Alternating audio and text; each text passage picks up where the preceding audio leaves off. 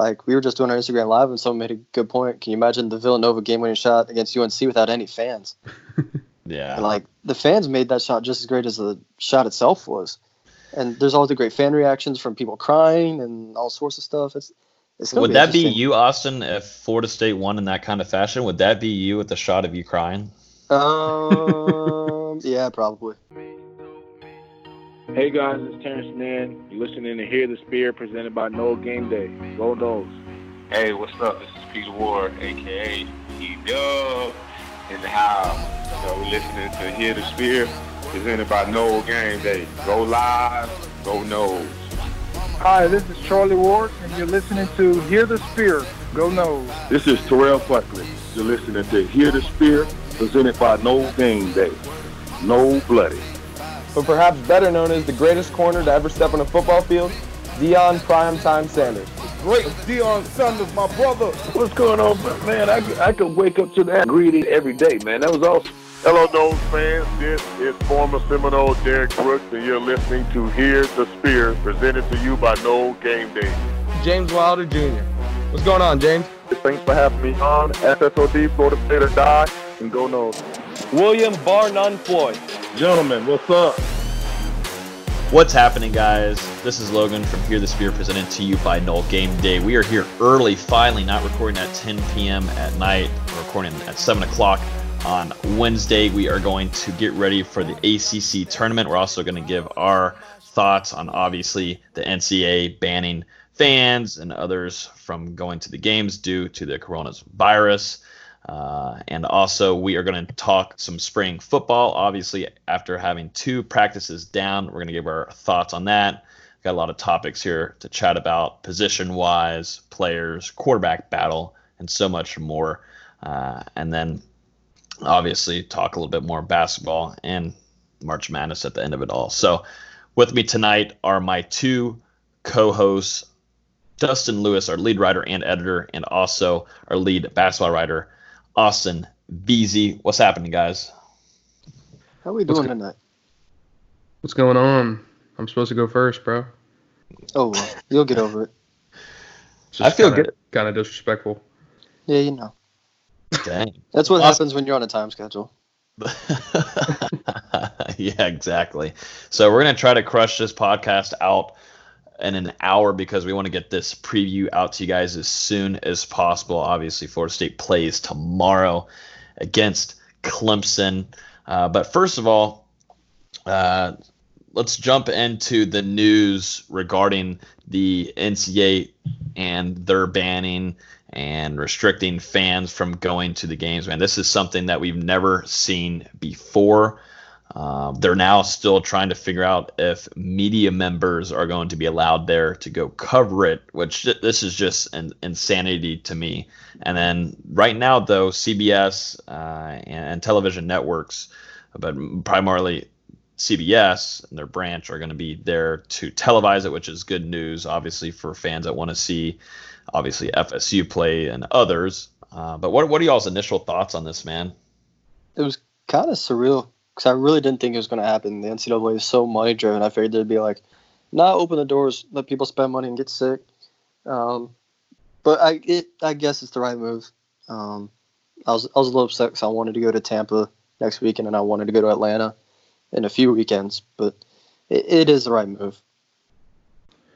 Yeah, it's pretty crazy. It seems like it kind of started in San Francisco with uh I don't know if it was the mayor or a health advisor or, whatever banning gatherings of a thousand people or more.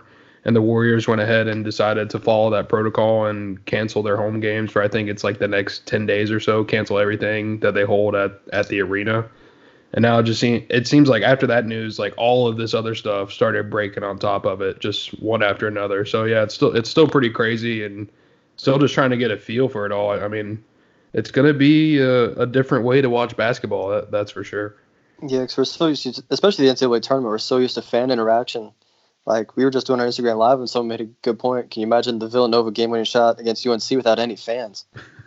Yeah. And like the fans made that shot just as great as the shot itself was. And there's all the great fan reactions from people crying and all sorts of stuff. It's it's gonna Would that be you, Austin, if Florida State won in that kind of fashion? Would that be you with the shot of you crying? Um, yeah, probably. I, I'm not gonna lie. Yes, yes, it would be. I think you're an Yeah. emotional guy.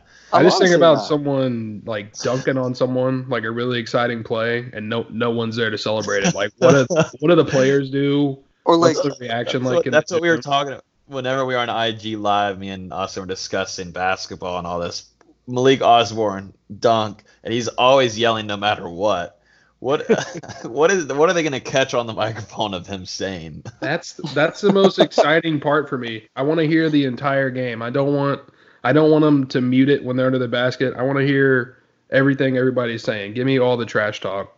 but now it's gonna be easier to mute all that stuff out because there's no background noise. It's literally just a ball and words. That's it. And it's gonna be easier for people, or it's gonna be easier for coaches to listen back because you're gonna be able to hear the players call play calls. That's the thing I just thought about. Um, uh, it's gonna be interesting. I, I really don't know how this is gonna go. So for the so it's going to be a whole 180. Usually, coach they get so close to each other, they get the chairs out and they're talking, but they're actually going to be whispering to each other instead of having to yell. Well, he Yeah. means even on the court. Like if if a player calls out a play, Oh, yeah, now you'll yeah. be able to hear it clearly over the broadcast. And they're they won't have to speak over the band. They won't have to speak over PA announcers. They won't have to speak over just fans chatting. Uh, this is gonna be weird.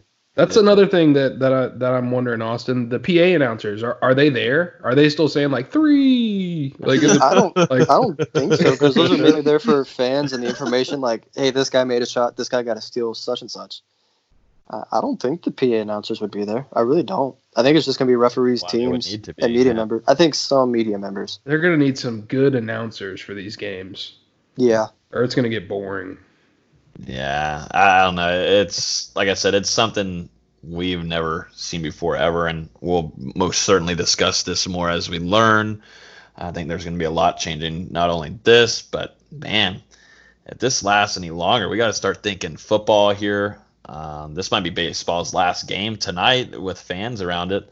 Softball too. Uh, it, it's it's tough. And, and NCAA March Madness is a money, money, money, money um, grabber for a lot of, off- I mean, the NCAA alone, but also sponsorships, advertising, commercials, uh, so many things. So businesses are going to be hit hard. They also got to figure out: Do I still want to advertise during March Madness? I don't know. It's going to be interesting to think about and discuss the next few weeks.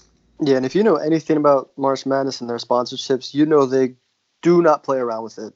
I remember, I think it was Reggie Miller, I was it was in Los Angeles two years ago, and I, I wanted to talk to him just because Reggie Miller is one of my favorite players. I know I'm crazy for saying that, but I just wanted to talk to him, and I, I overheard him talking about, man, they really made me pour my Starbucks in a Powerade cup because you can't have anything that's not a Powerade cup. Yeah, They're just they do not play around with their sponsorships with March Madness, but at least the players seem to be taking this well. From the couple I've talked to, like it sucks, but we've worked so hard to get to this point, and it's better than canceling games.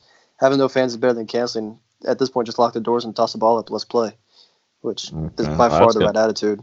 That's a good sign to hear. who said that? Just. Dustin's always trying to get it out there. Just a few. I'm on Stan Jones' side.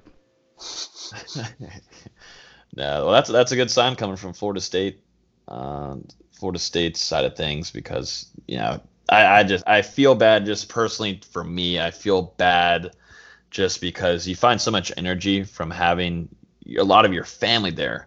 Uh, having obviously you're gonna have some close family that you'll be able to bring, but I mean you want to bring as many as you can, but also having fans there, friends, uh, your girlfriend, man, your girlfriend's got to be coming, uh, you know, but not be able to play around them. You know, you got to find that inner energy and you got to stay focused and it'll be interesting. This is where you're going to see a lot of maturity inside of you has got to come out, man. I'm, I'm interested to see it, but I, I just feel bad for them that work. at this point, it's be a glorified intramural game.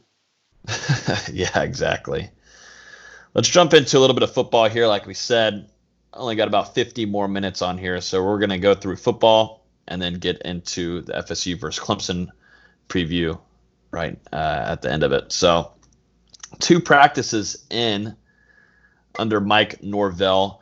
Uh, obviously, no music to start off with. Not a lot of music. Not any music blaring. Not obviously. There's no dance. I know that's like the big thing that people are wanting to see. But yes, there's no dancing.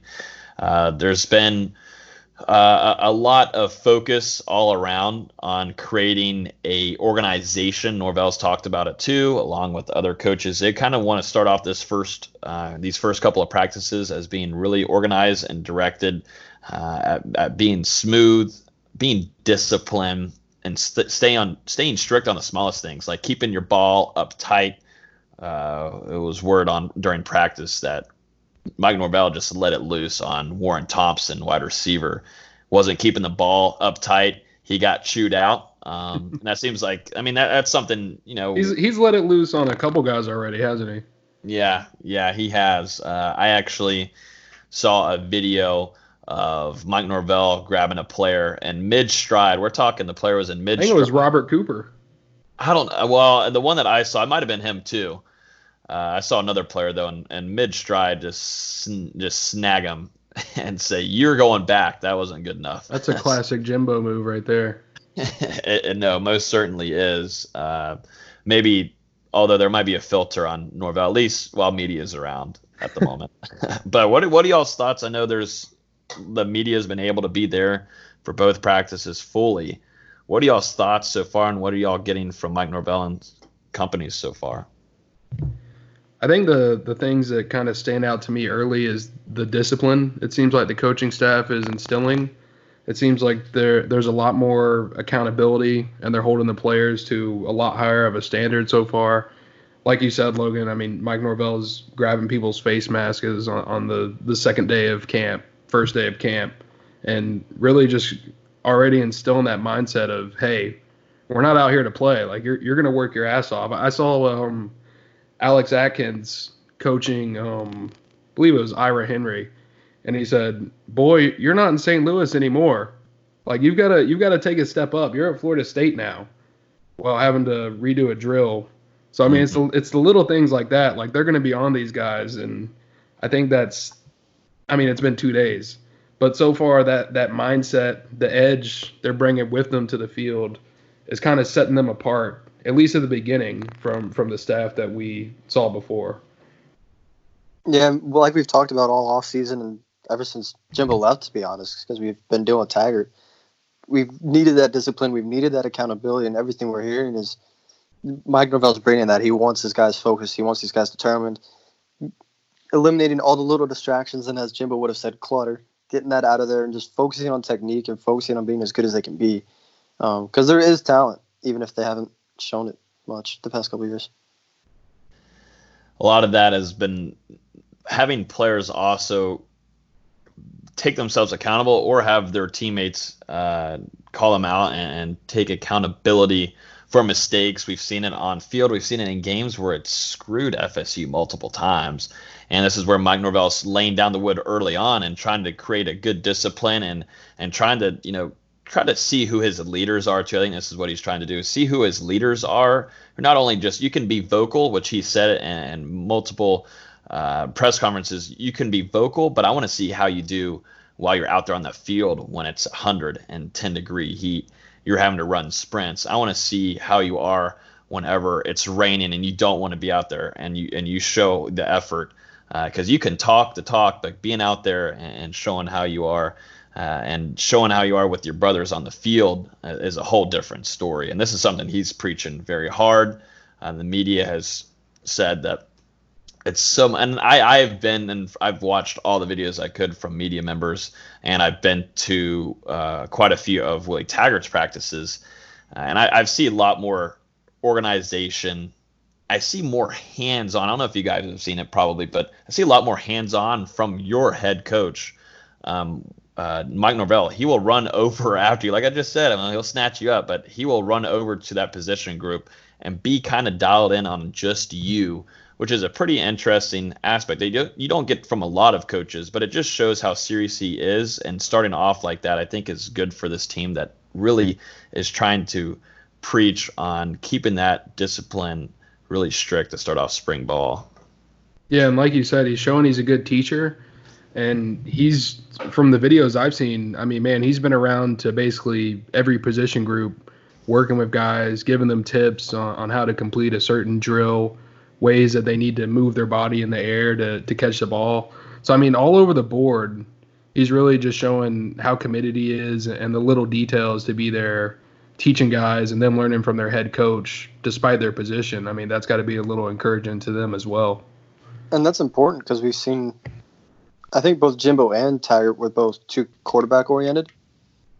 Whereas Mhm. it, it kind of seemed like Jimbo was just the quarterback's coach. And yeah, he was also calling plays, but he spent so much time with quarterbacks and not relying on the rest of the team that I'm not saying it did, but maybe it kind of drifted on the rest of the team. With the Taggart, he just didn't connect with anybody. But it's I think that's important having and especially having a coach that can bounce from position to position to position. You're going to get a lot of respect that way. I really think he will. Yeah, and another thing to take a note of, which I just thought about, is that chemistry probably is going to work out so well because Mike Norvell has worked with a lot of the staff before, and they already know how Mike Norvell works. You know, if Mike Norvell is going to come into a position uh, groups coach, if he's going to come in and just kind of take over that drill, they're used to that. You know, that's something that's just not out of the blue for them. They understand, uh, and it and it works well for them. So it, I think chemistry too, as a staff alone, is going to help this team a lot too because Willie Taggart's was kind of spread around too with different guys coming from all across the nation. You're bringing some guys in that have already been under Norvell before and know it, know what it's like, know how the process is, drill after drill, the different periods in practice. It works out well, and, and so hopefully, from what we've heard so far, practices are working smoothly. Let's start off with quarterbacks, though. Obviously, we expected this. James Blackman taking first reps and whatever drills. I mean, this is only two practices in, but for what it is, he's taking first team reps, uh, and this is not to be a shock to anybody. Obviously, Chubba Purdy is not on campus yet, but I'm sure that's going to create a great competition this summer. Interesting note here, though, and we we talked about it too. Between Tate Rodemaker and James Blackman, they had that same kind of build, and Tate Rodemaker actually didn't have actually had a pretty nice uh, first couple days in practice. He's just a true freshman. Obviously, James Blackman's got the experience on him, but Tate Rodemaker uh, has has an arm, um, and he he had a pretty uh, and had a nice couple days. Jordan Travis. I, I'm interested to see where what Jordan Travis's role is going to take. He kind of struggled a little bit um, the, in the practices, uh, but he he clearly can have the potential uh, in a different kind of offense. But right here, Blackman and, and Rodemaker are, are taking the lead in the quarterback battle. Yeah, I mean, not very surprising. That was one thing we we talked about in the spring preview was if Travis can show that next next progression in his game, which is him completing passes down the field and, and showing that he can play quarterback at the collegiate level. I think I, I think I said in the other pod, right now he's proven himself as an athlete, but not as a quarterback. So we're just gonna have to see where he kind of fits into things. And Ro, uh, Rodemaker, despite being a true freshman, very talented guy, strong arm. Um, it's really just the the mental aspects of the game and getting down the system, things like that. So I think I'm really excited to see his development. And then obviously James Blackman, he should be head and above the pack like he's been the first couple days um, during the spring. He's still got some of those inconsistencies, but it's only been two days. I mean, this staff has got to have a chance to work with him, and I want to see his progression continue from now to to see what it looks like in August on the opening of fall camp. And this is obviously the most important battle. But like Logan said, it's no surprise that Blackman's taking these first team reps, and I think he will throughout the entire summer and spring unless he gets hurt. Um, but I'm excited that Ro- Rodemaker's looking good. If we if he can at least get some competition behind him that force him force Blackman to be a little bit better, I'm all for it. And once Purdy gets on campus, the same thing. If Purdy looks good, let's let's get some competition in. He needs it.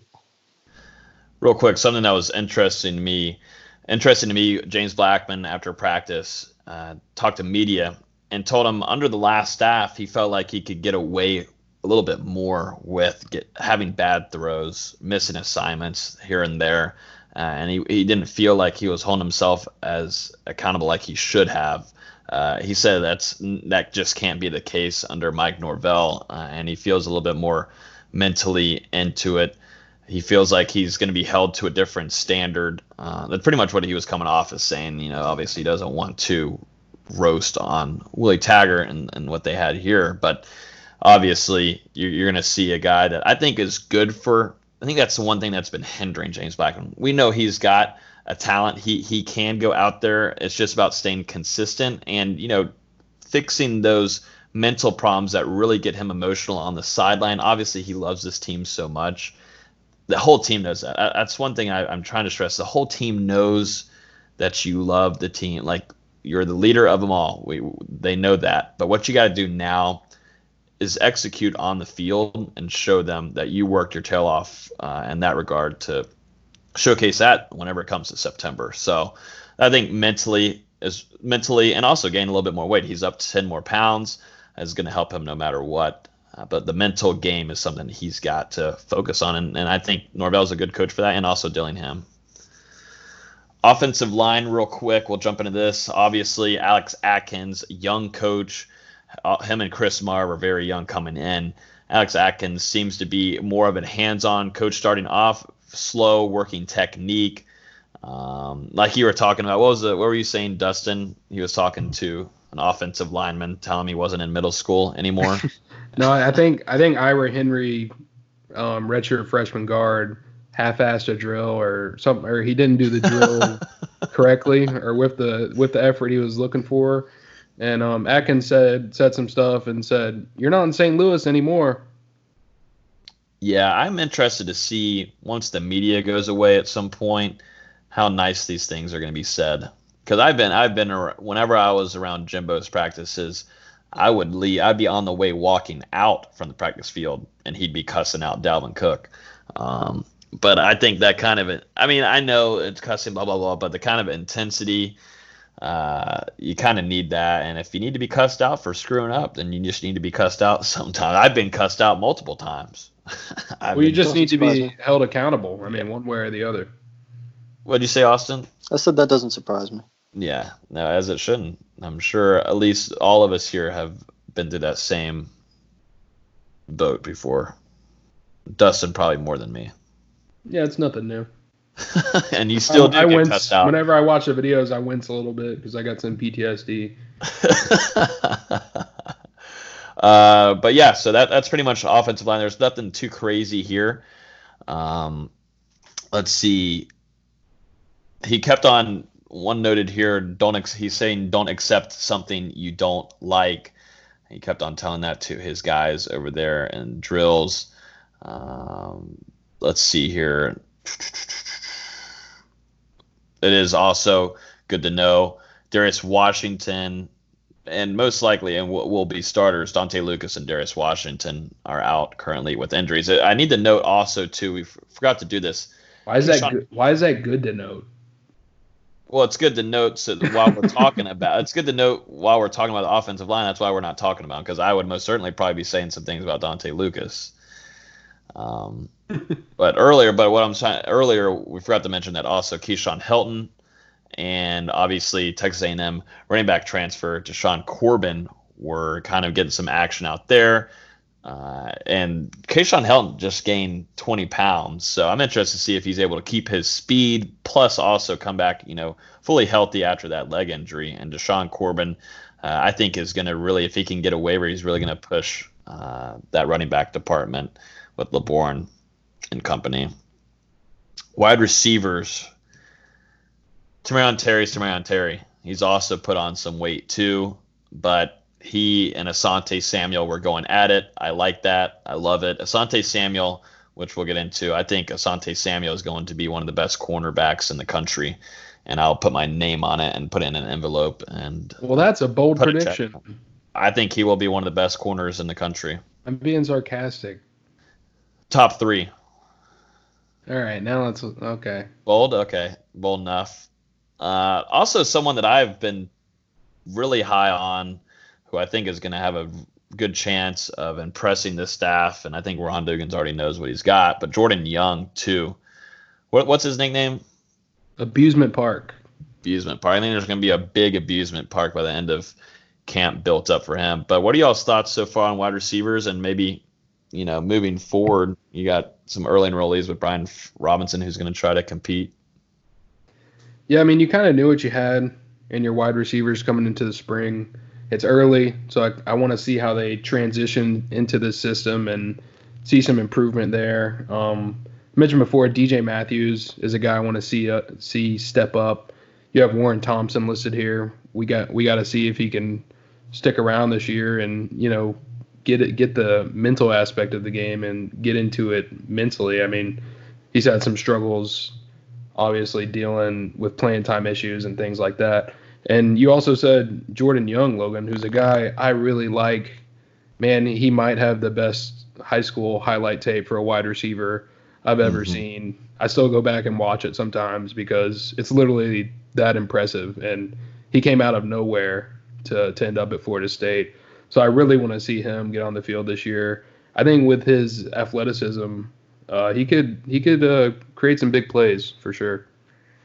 I mean, the wide receivers were, in my opinion, one of the strongest groups groups the last two years, especially with Tamorrion Terry there. So it's not that big of a surprise that they're probably gonna be playing well all spring, especially Terry. Terry's a freak. We've all known that for a while, but I, I want to see these guys get healthy. I want to see them be consistent because that's the one thing they struggle with is dropping those easy passes down the middle that they need to complete. So I, I just I think they need to be more consistent. I, I don't care about highlight tapes and all that. Just be consistent. Catch the ball. All I gotta do is catch the ball. Obviously, uh, like we were saying, Jordan Young, DJ Matthews also put on a little bit of weight, uh, but Scary Terry, you're having an NFL talent on that practice field, so I think that's even greater and, and, and beautiful for Asante Samuel and other young corners who's going to have to figure out, which we'll get in the DBs here in a minute. Going against a guy like that is just great practice for you. So obviously, you bring back Marvin Wilson and Tamorrion Terry, two NFL guys practically that could go that could could get drafted um, this year. Coming back, it's, it's just good good practice for just not only your wide receiver unit but DBs is uh, also running backs. Yeah, I still go ahead. I still have no idea how they got Terry to come back. I mean, you think about the guys that salivate over the combine every every year, and the people that boost like the top performers up their board so much more after the combine. I mean, Terry would have tested through the roof. It, it would have been insane. So, 2021 draft, watch out. Running backs here, obviously, this is an interesting department. Kane Laborn is, you know, your number one guy. He's got uh, the most experience, but we don't need to be sleeping on Anthony Grant, who we did not get to see last season whatsoever. Anthony Grant's out there. It seems like he just needs to be a little bit more in shape, uh, and that he needs to be on the team. Well, yeah. well, that too. That would help. I, I will not believe in Anthony Grant until he's on the roster in September. So I'll just say that. I won't believe until I won't, I won't until believe he's on the field. Until, he, until he gets play. a couple carries, like. I just I need to see him out on the field playing, not on the sideline. I need to see him in action. Uh, but Anthony Grant, I, I was excited. I was really excited for him uh, during this time last year going into the spring. I thought he had a really good shot. Obviously, Cam Akers was going to be your your your guy, but I thought he was really going to push hard with Cam Akers over Kane Laborn. So obviously, you've got uh, you've got Laborn, you've got Akers, uh, and coming in. And then Anthony Grant, but coming in this summer, I think is going to be even more of the the Showtime experience with this competition that's going to be coming with Damian Webb. You got a speedster with Corey Wren. Uh, it, it, it's going to be interesting, and Khalan Laborn is not going to be an easy go to your number one guy. He's going to have to compete. Uh, but what are y'all's thoughts so far? It, it's an enigma. I mean, you, you just have no idea what you're going to get out of this position. Obviously, Corbin has to get the waiver. If he does, it's really going to be him and Laborn fighting for that top spot. But then on the other hand, Laborn's got to stay healthy. He's got to prove that he's over that injury. I mean, I think he's had what is it, three surgeries uh, on the same knee at this point.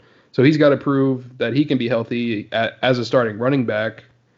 And then you've got your your guys like you mentioned, Logan, LaDamian Webb and Corey Wren coming in over the summer. Webb is a proven guy at the JUCO level, but but can he do it at this level?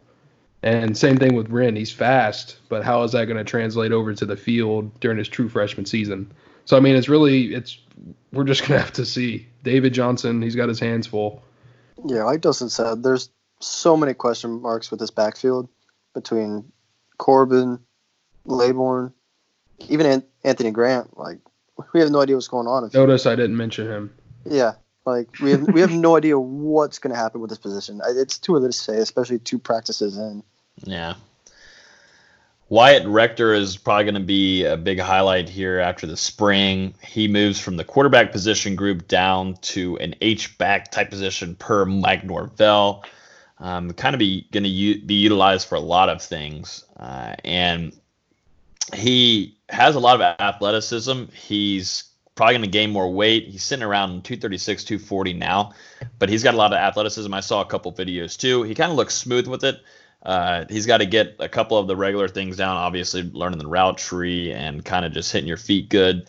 Um, but he obviously is impressing staff early on. And Mike Norvell noted on him as being the only player before spring practice started as having a position change. But pretty interesting story to keep an eye on. Uh, and he can help out in that tight end unit too uh, if, if he can get his blocking down. But yeah, outside of your note, um, it's I mean it's it's kind of like the running backs to me.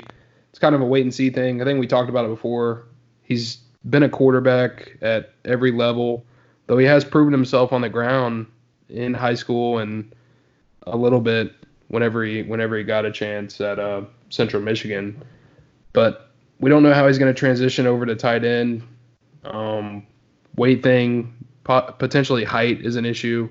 But I mean, Mike Norvell does like to use a lot of tight ends and H backs in his offense, so there could be a role for him that's not a pass catching role. But I don't know. It's it's another thing. We're just gonna have to see. Nothing too special here from the defensive line unit.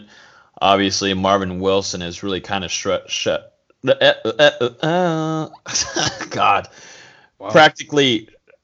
Was that impressive? I really No. screwed up there. No, okay, will never Keep happen going. again. Zoe 101. what That was like the intro right there. was it? Like, do it again. Do it again real quick.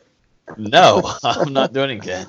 Just put that I don't the watch beginning. Nickel. I don't watch Nickelodeon at 22 years old, Dustin. And you're what 25, 28, somewhere. Me around- neither, bro. I got I got like the nostalgia effect whenever you did that. I'm sorry. I'm sorry I did that to you.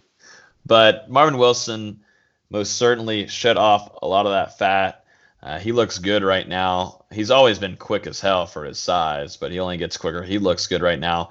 With also Quashon Fuller, who I need to be noted on a little bit more too. That's a big boy. Fuller didn't play much of any last year. Josh Griffiths kind of comes in here too, impressing. I saw a lot of videos of him. I thought he looked quick, uh, and I think he's got a chip on his shoulder too, which is good. Uh, nothing too special here coming from the defensive line unit. Let's move over to linebackers. Uh, obviously, the linebacker unit is something that's got to be changed and switched around and improved in a lot of ways. Uh, and this is going to be a big job for Chris Marve, a young coach coming in. Mike Norvell believes in him. Adam Fuller does too. Emmett Rice has gained 18 pounds, which we talked about, I believe, in our podcast before. But he actually does look like a linebacker now. I've been around him multiple times at practices. He always looked like he could be a corner or DB. Uh, that is kind of the case for Florida State's linebackers the last three or four years. But you actually have a good sized linebacker here, and you probably will gain, I would think, 25, uh, 25, 28, 30 pounds before uh, September hits. So, uh, some interesting things there. Uh, what are y'all's thoughts on this linebacker unit from what y'all have heard and seen so far? I, I didn't hear you mention uh, DeCalon Brooks. Oh, I didn't. I, I forgot about him. Well, Yeah, I, what I happened? Forgettable can't player. say. I'm not going to say anything. We've had Derrick Brooks's. Uh, we've had we've had Derrick Brooks. Well, I was, just, on. I was just wanting an update on him. That's all. Um, he is moving his feet.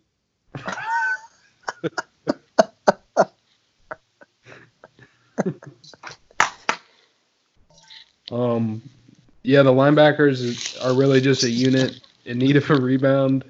I think that's something that they can definitely get with the addition of Chris Marve. Really like him as a coach and as a developer of talent, and really as a leader of men in general. Seems like a, a really great role model for these guys. Um, you have it noted here, Stephen Dix, uh, true freshman, early enrollee linebacker, has looked really good during the offseason workouts, transitioned well over to the program, and now he's doing that on the field as well. Rice, like you said, is putting himself into a, potential starting territory. There's still Amari Gainer who can really flex between a bunch of positions on the defense, and we're gonna have to see if they end up slotting him in at linebacker. But I mean, Amari Gainer has looked good. Uh, I know Adam Fuller has been posting, um, I think, take takeaways to to his Twitter Yeah. after every practice and and like a graphic and everything. And Amari Gainer has had a couple of them. Raymond Woodie, who we'll talk about in a couple minutes, has had a couple of them. So you can already tell that Gainer is putting his impact on the defense. And then there's still guys like um, Kalen Deloic, guys like that, freshmen from last year. So we're just gonna have to see how all of it comes together. Kalen Deloach, Deloach, what do you call it? Deloach? Deloach, Deloach. Yeah, yeah, I call it Deloach. I'm going Deloach. But yeah, no, there's a lot of young uh, Deloach. Uh, who else am I missing? Deloach, Deloach, Glenn. Kevon Glenn, yeah. Glenn. One more, miss another one. Ah, who am I missing? Youngin. McRae. McCray, yeah, McRae. I'm interested to see. I, I we, I'm ready to start hearing his name chirp up a little bit more coming into spring because I think he's somebody that he's, he's he has the build of a linebacker. He had it coming in from high school. I need to see him kind of uh, have a good spring and execute and work his way up there, which I think he will. Uh, Chris Marve is going to try to coach a lot of these young guys hard. Would be also obviously had a just terrible injury last year. He's progressing uh, very, very well, and he's actually been out there. He's been lifting for a while now, uh, but they're putting him out there kind of like that hybrid uh, buck position uh, for him to go out there at. And I think him also having once Hamsah's back fully ready to roll. I haven't heard much on him lately in his recovery, um, but uh, having him move to that position too, I think is a good idea for Woodby as he's gained a good amount of pound, or he's lost. Did he? He's lost lost weight. DB's last position group to talk about here. Asante Samuel, Asante Samuel, Asante Samuel. I can talk about him for whatever. He was my pick last spring, who I thought was going to be a, a, big force on that defense and be that number one corner over Stanford Samuels. He was. I'm right. I'm so smart. Um, I was thought y'all were going to agree with me. I'll just let you have your silence is the best option there. uh, but yeah, he he's always had that trash talking uh, personality, and he usually backs it up too. It creates a lot of energy on the field. But obviously, him and Terry going at it is always good for the team. We know uh, that Travis Jay is back out practicing. This is great news. He is actually probably going to be end up being my big pick heading into the season to be that guy to watch out for. I think he's the next G5 for Florida State. He actually worked down at corner for majority of these practices. Um, and obviously, he was at Madison County, uh, being at that cornerback position. Uh, Florida State's got a lot of talent back there, uh, and so they're just trying to figure out where they want to put it. To be honest, um, also Fagan, I believe it was seen that he had uh, a, a few breakups during the seven on seven and picked off a pass. Uh, Adam Fuller really liked the way that he was excelling on the field. But there's always talent back there. There's going to be even more when Demarius Tate steps on campus too. But yeah, DB unit. What do y'all think? I think it's exciting. I mean, there's there's a lot of potential here for this to be the elite group on defense, along with the defensive line. And really, like you said, it's just finding the right spots for each player and playing them in the right positions and, and also coaching them up. I, I think this this staff is a much better developer of talent, especially the guys you have that are going to be coaching the defensive the back defensive backfield the majority of the time, which is Fuller and Marcus Woodson. So I'm excited to see those two guys go to work. They've got a lot of talent at their hands and a lot of different lineups so they can throw on the field. And like you said, Logan, it's only going to get more exciting in the summer when Demorie Tate and some other guys arrive. Yeah, we've known this is a talented backfield. They've just had so many lapses, whether it be technique, mentally, just anything. So getting it, like Dustin said, a great developing staff in, getting these guys coached up, these guys can be dangerous not only this year but in the coming years because it's still a very young backfield. Yeah, this whole defensive side of the field for Adam Fuller, if it's coached right and correctly and things go smoothly, it could be a dominant force in college football, man. I, I think it could be. I mean, it's about as obvious as it gets. We've already ran through it multiple times of how much talent's there. As long as it's be able to, if those players are put in the right position groups, there's no reason why it can't be a top 25 defense in the country, top 20 even. Shoot, give me a top 15. Give me top 10. I don't know if we'll get that in year one. Just like my Asante Samuel quote from earlier, I'm thinking top three cornerback after the season's yeah, t- over. Temper expectations a little bit. Okay, I'll, I'll I'll drop them down a little bit, but expectations are about to flip real quick. We're talking Florida State basketball here, obviously. Y'all run me down a little bit of basketball. We got about 20 minutes now to uh, go over. Obviously, Florida State and staff are coming away with some uh, awards here from the ACC. Uh, but also get me ready for this Clemson game, man. Like Austin doesn't sound nervous about this. Obviously, Clemson upset the Noles at Clemson, but will it happen again? Yeah, I mean, let's start with the awards first. The big one, Coach Hamilton winning ACC Coach of the Year. I think a lot of people expected it. They were just worried that Tony Bennett would somehow get it after all the clamoring for them finishing behind where they were expected to be. Coach Ham deserved it. He should have been a unanimous choice.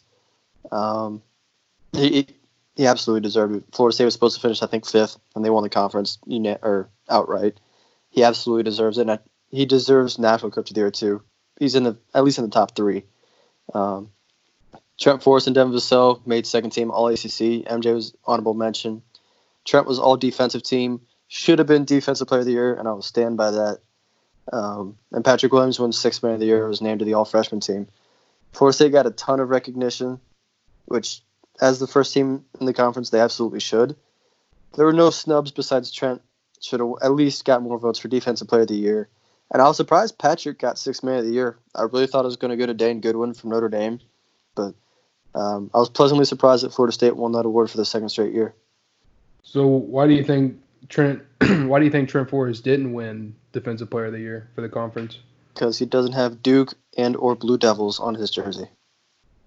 I saw your stat breakdown on Twitter, and it honestly kind of surprised me because Trent's numbers were clearly ahead of where Jones's were. Yeah, and the biggest game of the year against Duke, he had eight steals. And yeah. Tre Jones may have had 15 points in that game, but he did it on like 18 shots. Um, Trent def- definitely had better numbers. I was, I was a little surprised he didn't get more votes. I expected he'd get snubbed just because Tre Jones is at Duke, but it was embarrassing. Um, I think he had 59 steals to Tre Jones' 52. He has 18 blocks to Tre Jones' 10. All of his analytics were better. The advanced stats were better. The only thing Tre Jones had better was his defensive win shares was 2.0 and Trent's was 1.9. Like at that point, come on, man, give it to Trent. More fuel for the fire, though, right? Yeah, and like I said on IG Live and um, here before, Trent has Trent has a chip on his shoulder. Now he's got an even bigger chip now, knowing he had better stats and still didn't win Defensive Player of the Year. When they played Duke, I'm assuming playing Duke on Friday. I don't want to speak it into existence. Tre Jones may have six points. Trent's to be mad. I already know he will be.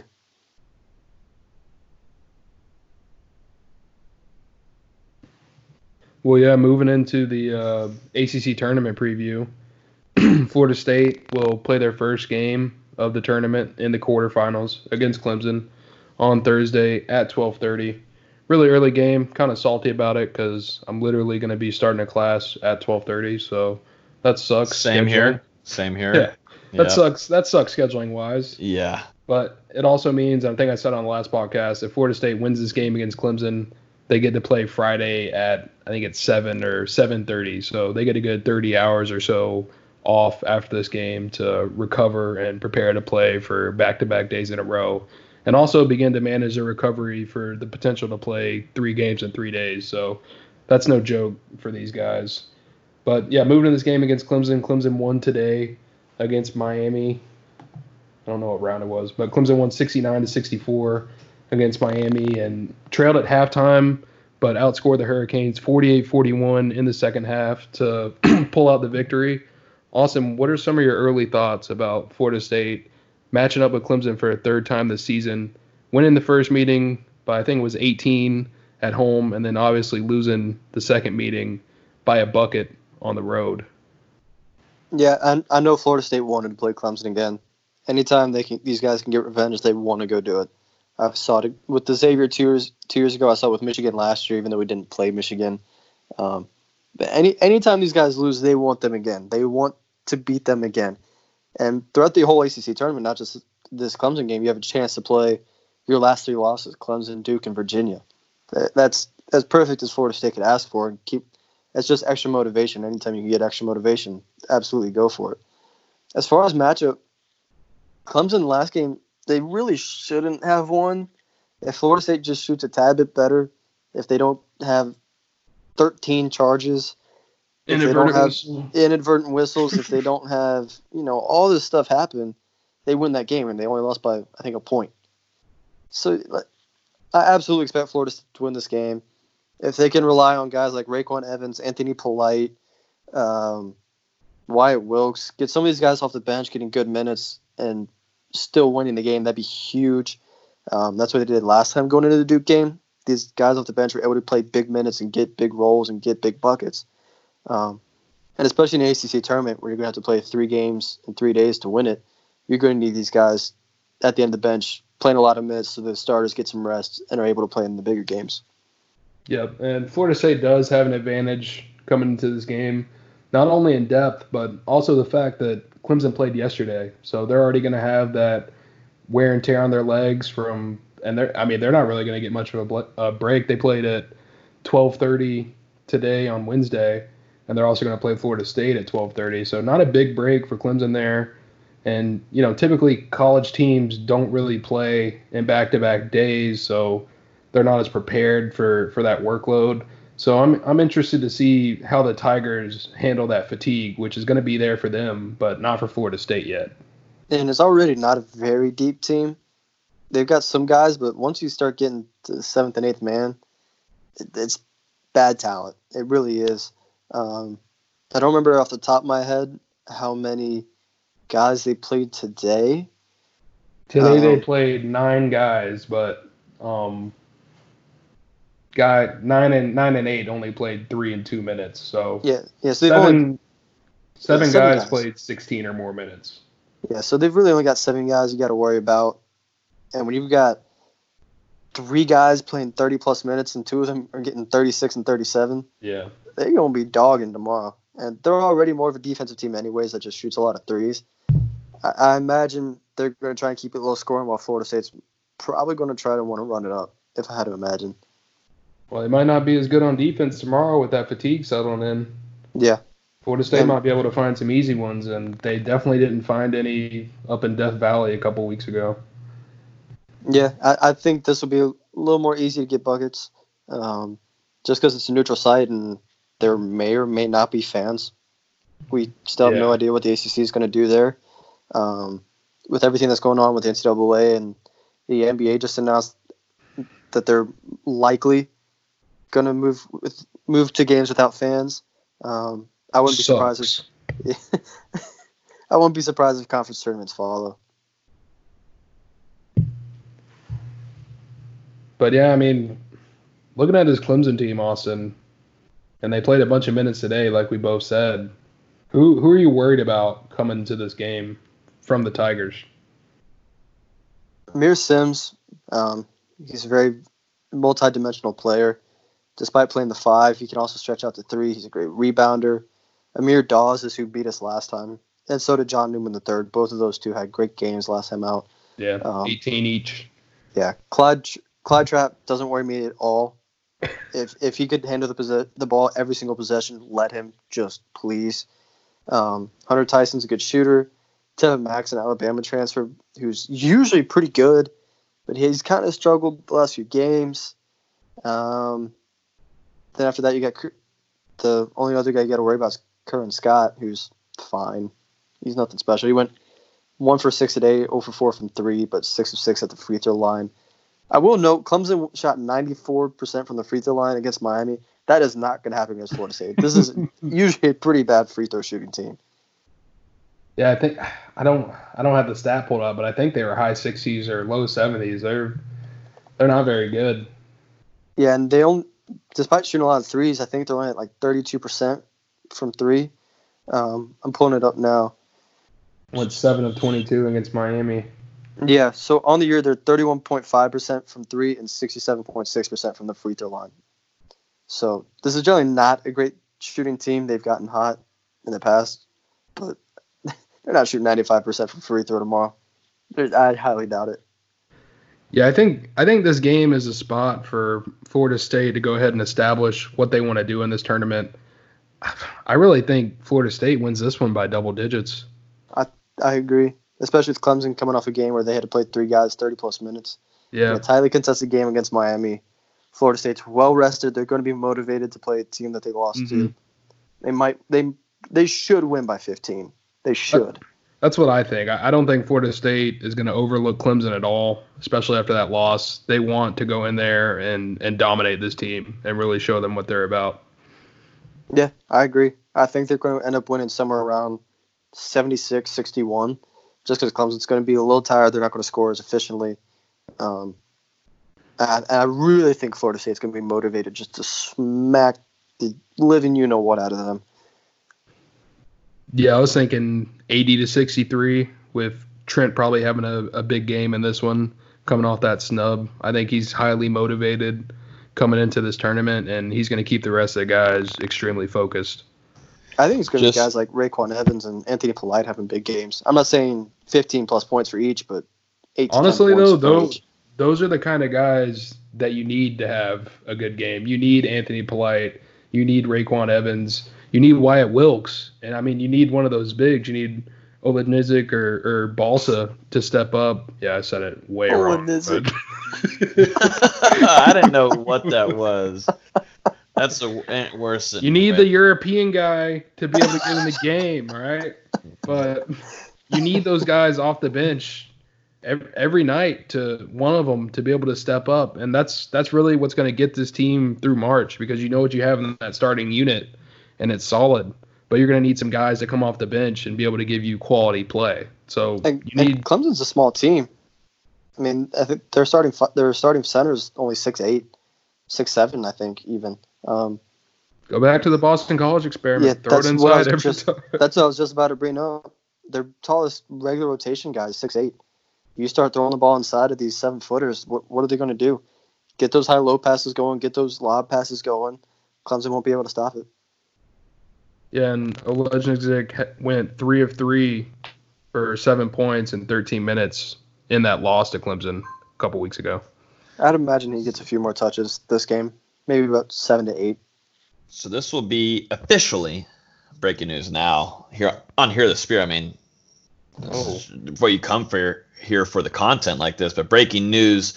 This will be Florida State's first game, I guess, getting ready for the March Madness because there will be no fans tomorrow at 12:30 when they tip off against the Clemson Tigers oh, because Oh, man. they just announced about five minutes ago from the ACC that there will be no fans in attendance, only essential personnel and student administrators will be allowed to go. What about Thoughts the people that that? already traveled? I'm, I'm outside right now.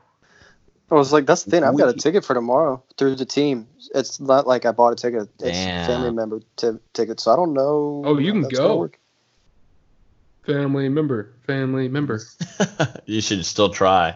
Well, that's for the NCAA, not ACC. I'm gonna have to read the statement. Eh, Hey, Dustin, I hope you enjoy your drive back home. drive. I'm flying. You know, you, What do you think this is? who's paying for it? I got business card, bro. You're paying. Oh yeah. All your Okay, so it says all games we played with only essential tournament personnel, limited school administrators, and student athlete guests.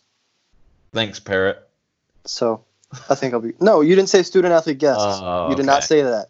Okay. Plus broadcast television and credential media members. okay. So it's a little different than NCAA. A little bit. just a tiny, tiny little bit. But hey, screw it. This is got to get get warmed up now before you head into March Madness like that, right? A little Yeah. warm up for it. What a fun time that's going to be. I'm going to be watching that in class. I, With no people at the game. Yeah. There was I- no I- people there today. I was watching the Miami Clemson game. There was like 30 people there. Oh, so Well, I mean, it's it's Miami Clemson. I mean, That's my point.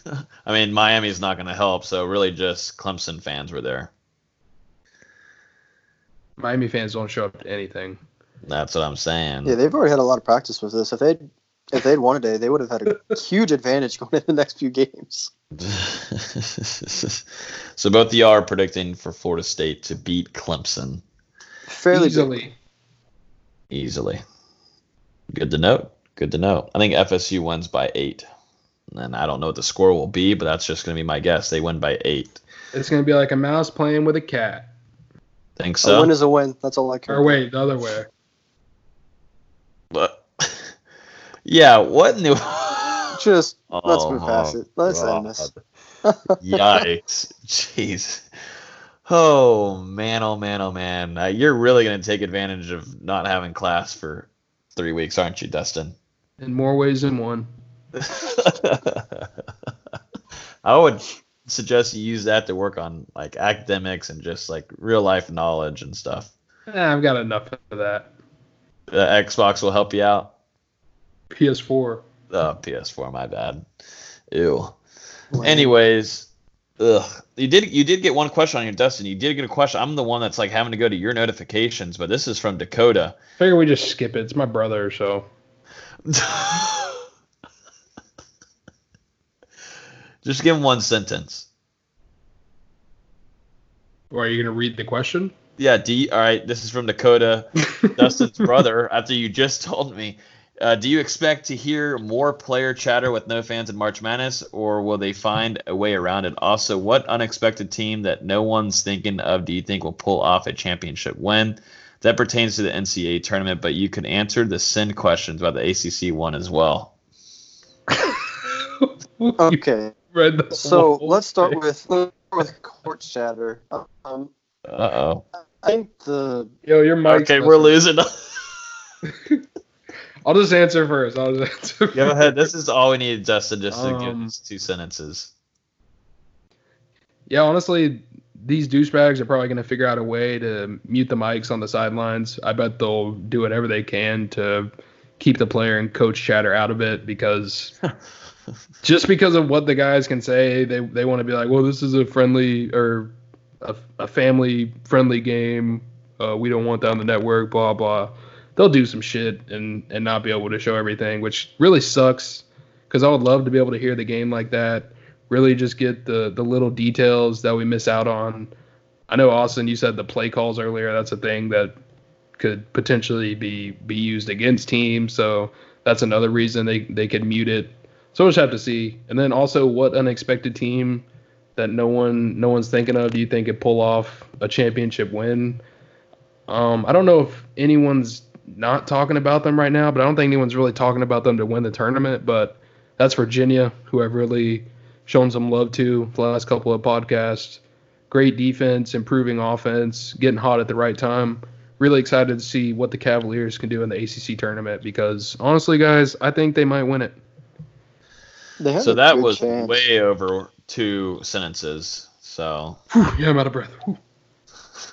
Um, but yeah, I'm agree with Dustin on the microphones by the court. I think they're going to tone down a lot of it just so you can't hear players cussing each other out and play calls and coaches screaming at referees. I, I think they're going to tone a lot of it out. I think it's going to be a lot of color analysts having to do something they've never done before. Um, as far as who can make a championship run, I'm going to avoid the ACC. I'm going to go with one of the hottest teams in the country, Providence. I think they're going to be a lower seed, nine or ten, but they've won a lot of games recently. I wouldn't be surprised if they make a run. I don't think they'll win it all, obviously, but I, I wouldn't be surprised if they made a run. some bold statements there. Uh, but yeah, this is going to end off this podcast. We're going to hit exactly an hour. Congrats, you guys. We actually did something and stayed on schedule for once in our whole lifetime. So, Now we just have Uh, to make sure you get it posted on time. This is uh, well, thank. He's, we he will says nine that- or nine thirty. It won't be up till eleven. I'm shooting for nine at this point. I just got one thing I got to edit because He's of running Dustin. on Pacific time. Dustin was the one yesterday on the phone with me saying that you never screw up. I don't have to edit anything. Well, he screwed up today. Uh, What did I I screw edit up? A lot of things, Dustin. a lot of things. Austin screwed up. Actually, Okay. you screwed up because your list was screwed up. yeah, well, we blame that on you though. That's how it works, Jared. No game day. We just blame everything on Dustin. but then hope he edits. That A lot Sports of the Illustrated stuff. offer is looking really good right now. well, it hasn't hit, hasn't hit your DMs yet, so I don't know what you're talking about. Anyways, we need to end off this podcast before it gets outrageous. Dustin has some video games to play for the rest of the night. Anyways, thank you guys so much for listening. As always, you can listen to podcasts on iTunes, SoundCloud, Spotify, Google Play, and YouTube. Hit those subscribe buttons on all those platforms so you'll be notified every time we release a new episode. Follow us on Twitter at Hear the Spear. Hope you guys enjoyed this episode. We will talk to you hopefully previewing an ACC championship game. Y'all have a good rest of y'all's week.